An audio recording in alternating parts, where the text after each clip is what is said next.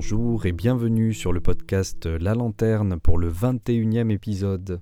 Nous continuons cette semaine à écouter Ulrich. Je vous souhaite une bonne écoute.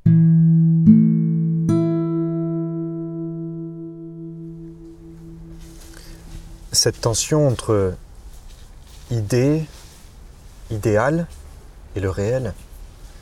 Aujourd'hui, tout ça est remis beaucoup en question avec les technologies numériques. Et notamment, beaucoup de personnes, surtout les, plus jeunes, euh, passent beaucoup de temps là-dedans. Et c'est un mode d'approche du monde qui est un peu particulier. Dans cet univers, quand on n'est pas content, on zappe, on cherche un autre contenu. On est, dans une attitude aussi passive où on reçoit la connaissance. On est dans une attitude où si on n'est pas d'accord ou si on est ennuyé par ce qui se passe, on peut facilement changer. Qu'est-ce que tu penses de toute cette technologie qui est venue modifier notre quotidien? C'est une des plus grandes exigences à notre humanité, je trouve. On a beaucoup de, facilité avec ça. On peut faire beaucoup et c'est génial. On l'utilise quotidiennement pendant plusieurs heures et on ne peut plus penser le monde sans. la question est, je deviens complètement horizontal, n'est-ce pas? On s'occupe que de ce qui est dans notre monde visible. Et l'appareil me dit que c'est le monde entier. Et on connaît aussi le sentiment de vide après quelques heures sur l'ordinateur. Je pense chacun le connaît. Chacun connaît la difficulté de s'endormir. Et ce ne sont pas que les, morphines ne peuvent pas venir parce que, à cause de la lumière bleue. C'est aussi autre chose. Parce qu'on est dans une, une monde qui, qui est que d'ici et qui euh, est aussi une grande illusion. Parce que rien qui est dans l'ordinateur est en réalité. Si je regarde cet arbre-là, il est, il est réel. Si je regarde des arbres et dans des jeux, euh, des, paysages, etc., qui bougent et je bouge dedans, rien est réel et on se remplit avec, avec des choses qui n'existent pas. Et ça laisse un vide en nous. Et de trouver suffisamment de temps de, de, de rendre, rendre hommage au fait que l'être humain est un être dans un organisme qui consiste de terre, des plantes, des animaux et des autres êtres humains réel devient de plus en plus important. Un autre fait, c'est que ce monde artificiel, on l'appelle heureusement encore aujourd'hui un monde artificiel, c'est quand même génial, hein? Euh, il nous donne une satisfaction je dirais, pardon, ça c'est le, il y a aussi, n'est-ce pas, qu'est-ce que j'ai appris, quels, sont les fruits ou quoi. Euh, de plus en plus, je vois que c'est une satisfaction, une pseudo-satisfaction. Parce qu'on a des images qui bougent, on a toujours quelque chose à penser, mais qui vient toujours d'en bas. nous avons un esprit, nous sommes un esprit, un être spirituel. Et cette dimension spirituelle veut aussi être nourrie.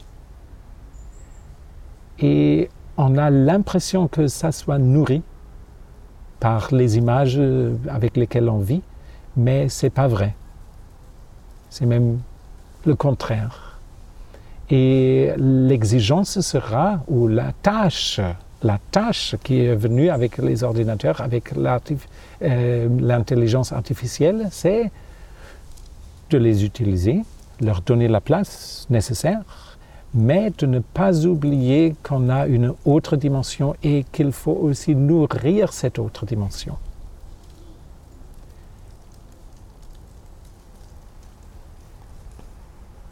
Et ça, en fait, avec la gratitude, par exemple, une des premières clés de la reconnaissance que il y a quelque chose qui fait que les arbres poussent.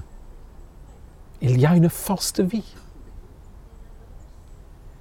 Il y a une intelligence qui, fait que tout existe.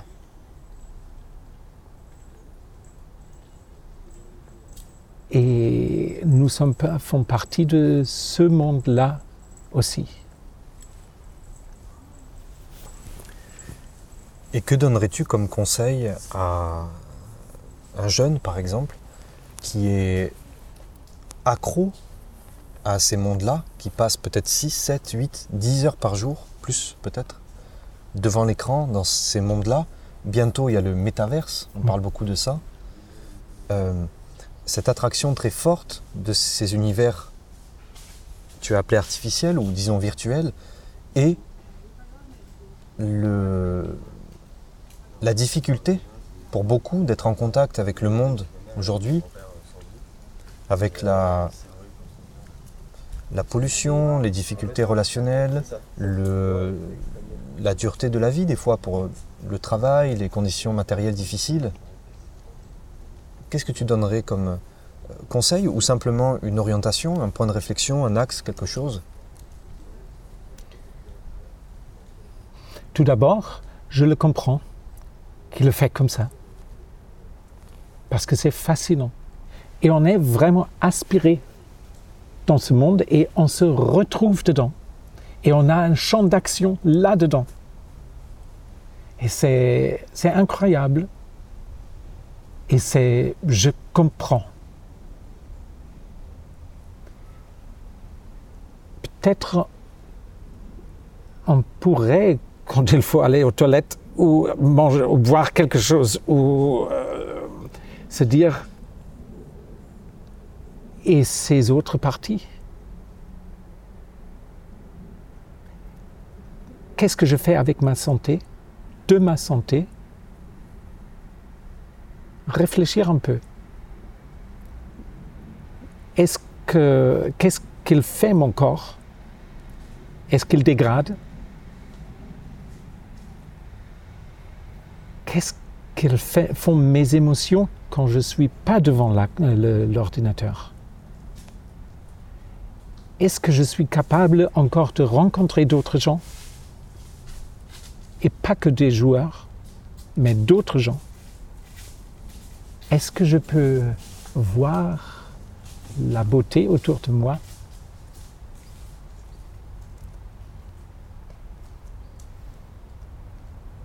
Est-ce que je peux trouver une importance en ce qui est hors de l'ordinateur?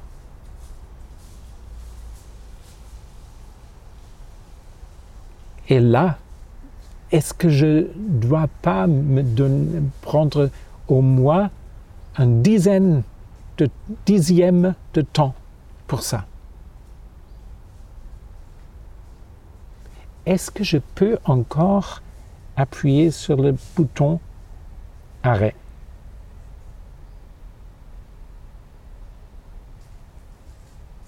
Sinon, est-ce que je ne devrais pas faire quelque chose? Est-ce que je suis encore libre? Est-ce que c'est moi qui choisis ce que je fais?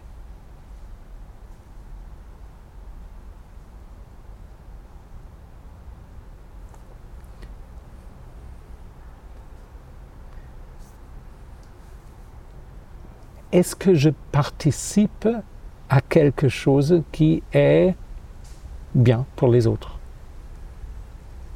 Au moins pour quelques minutes pendant la journée. Ces univers ont une attraction très forte, tu l'as dit. au niveau des neurosciences, au niveau de la chimie, on explique ça par de la dopamine, c'est un circuit des récompenses court qui du coup donne de la satisfaction immédiate. Et au final, on peut se dire, ben oui, parce que je bénéficie de cette satisfaction, donc oui, c'est moi qui veux ça. Et si on dit à la personne, tu es sûr, c'est ce que tu veux Oui, oui, bien sûr, je veux ça. Quelque part, je dirais, l'identité même de la personne est un peu remise en question par ces univers.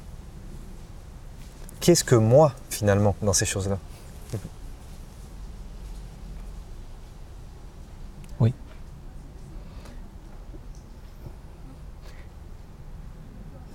On, est vraiment dans un autre monde. Dans un monde où on n'a pas de corps. On a des émotions et on a des ré- réactions et même des, on peut même partager des idées, etc., n'est-ce pas? Alors, âme et esprit sont présents, pas le corps. Est-ce que j'existe dans ce monde-ci. Est-ce que je peux rester connecté avec mon corps qui me donne la possibilité d'agir dans ce monde? On sait qu'aujourd'hui, les, des enfants ont de plus en plus mal de, sauter sur un- une jambe de, faire des- de la, motoricité fine, de, de- nettoyer, de faire des choses les plus simples. Et là, est-ce que c'est encore... Quelle, ou quelle dimension euh, on, on exclut de notre humanité? Et je suis convaincu que notre tâche en, tant qu'être humain, c'est aussi de faire ici, de- avec notre corps, physiquement. C'est autre chose si on travaille dans une entreprise et on, on est à l'ordinateur pendant 8 heures ou quoi. On est aussi dans le virtuel, mais ce sont quand même des choses qui servent à quelque chose, à produire ou à gérer, ou à... Oui. Alors on fait quelque chose. Avec tout travail, on fait quelque chose pour les autres. On ne travaille pas pour soi-même, mais pour les autres. Toi, tu as vu ces technologies apparaître? Euh, quand tu étais jeune, il n'y avait pas ces technologies. Quel est ton regard sur l'évolution de la société ces dernières décennies, finalement, avant l'apparition et après l'apparition de ces technologies? Qu'est-ce qu'on a perdu? Qu'est-ce qu'on a gagné dans ce changement d'époque? Les enfants ont perdu à jouer avec rien. C'est incroyable quand on était enfant, et même nos enfants, ils ont joué des heures et des heures avec, presque rien. Quelques, bouts de bois ou euh, de- ils ont trouvé les fleurs, ils ont, ils ont construit des choses avec des, des, hum, cubes en bois, des morceaux de bois en bois. Ils ont construit leur maison avec des, quelques, quelques chiffons. Et c'était génial. Mais il fallait toujours ranger après. Aujourd'hui, si on voit par- parfois les, les enfants avec des appareils, ils sont absorbés là-dedans et euh, il y a un certain contentement même. Et après, il n'y a aucune trace. On éteint l'appareil et il n'y a rien à ranger, rien. Il n'y a pas des conséquences de ces actes. Déjà en tant qu'enfant. Euh, je suis convaincu que autrefois, et encore aujourd'hui dans des familles qui, qui ne le permettent pas, hein, il y avait et il y a encore là euh, beaucoup d'expériences primaires qu'on peut faire. quand on, quand on euh, euh, joue avec du sable, de la sable, on a la sable sur les mains. Et si on prend quelque chose à manger, on a de la, du sable dans la bouche. Quand on est dehors et il pleut, on est trompé. Ou on, tombe dans un, un puits, on est trompé. Oui, les, les, euh, les expériences primaires. Et avec chaque heure qu'on est devant une, euh, un PlayStation ou un, ordinateur ou une tablette, etc., c'est une heure de moins d'expérience primaire. Et on sait aujourd'hui que euh, les synapses dans le cerveau se créent d'une certaine manière beaucoup plus euh, flexible par les expériences primaires.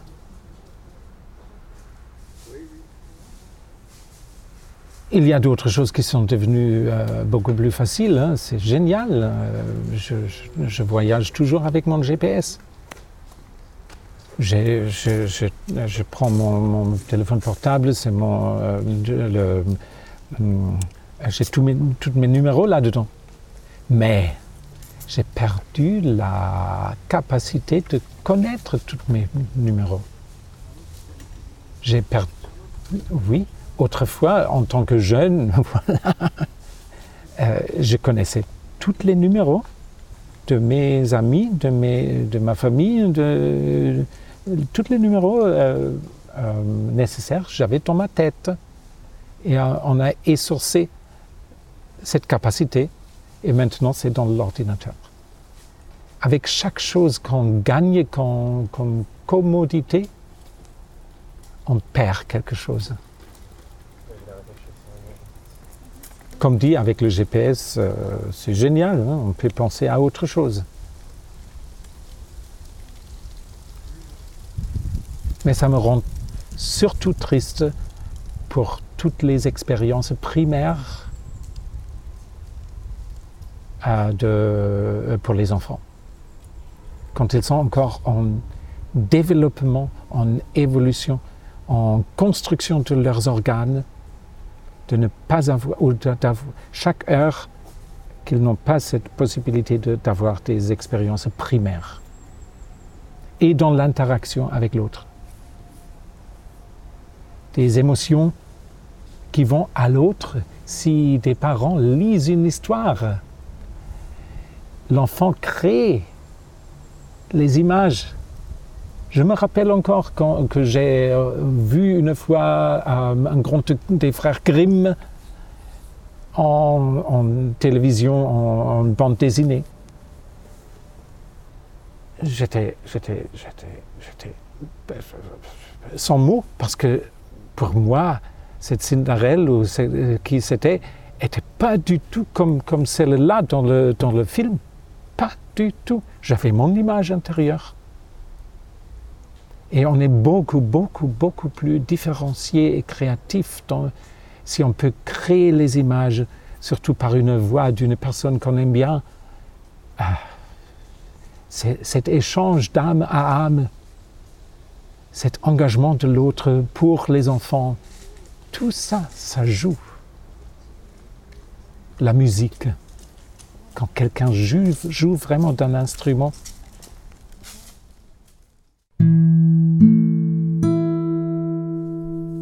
Merci d'avoir pris le temps d'écouter cet épisode du podcast La Lanterne. N'hésitez pas à revenir la semaine prochaine pour un autre épisode et aussi à partager celui-ci. Merci.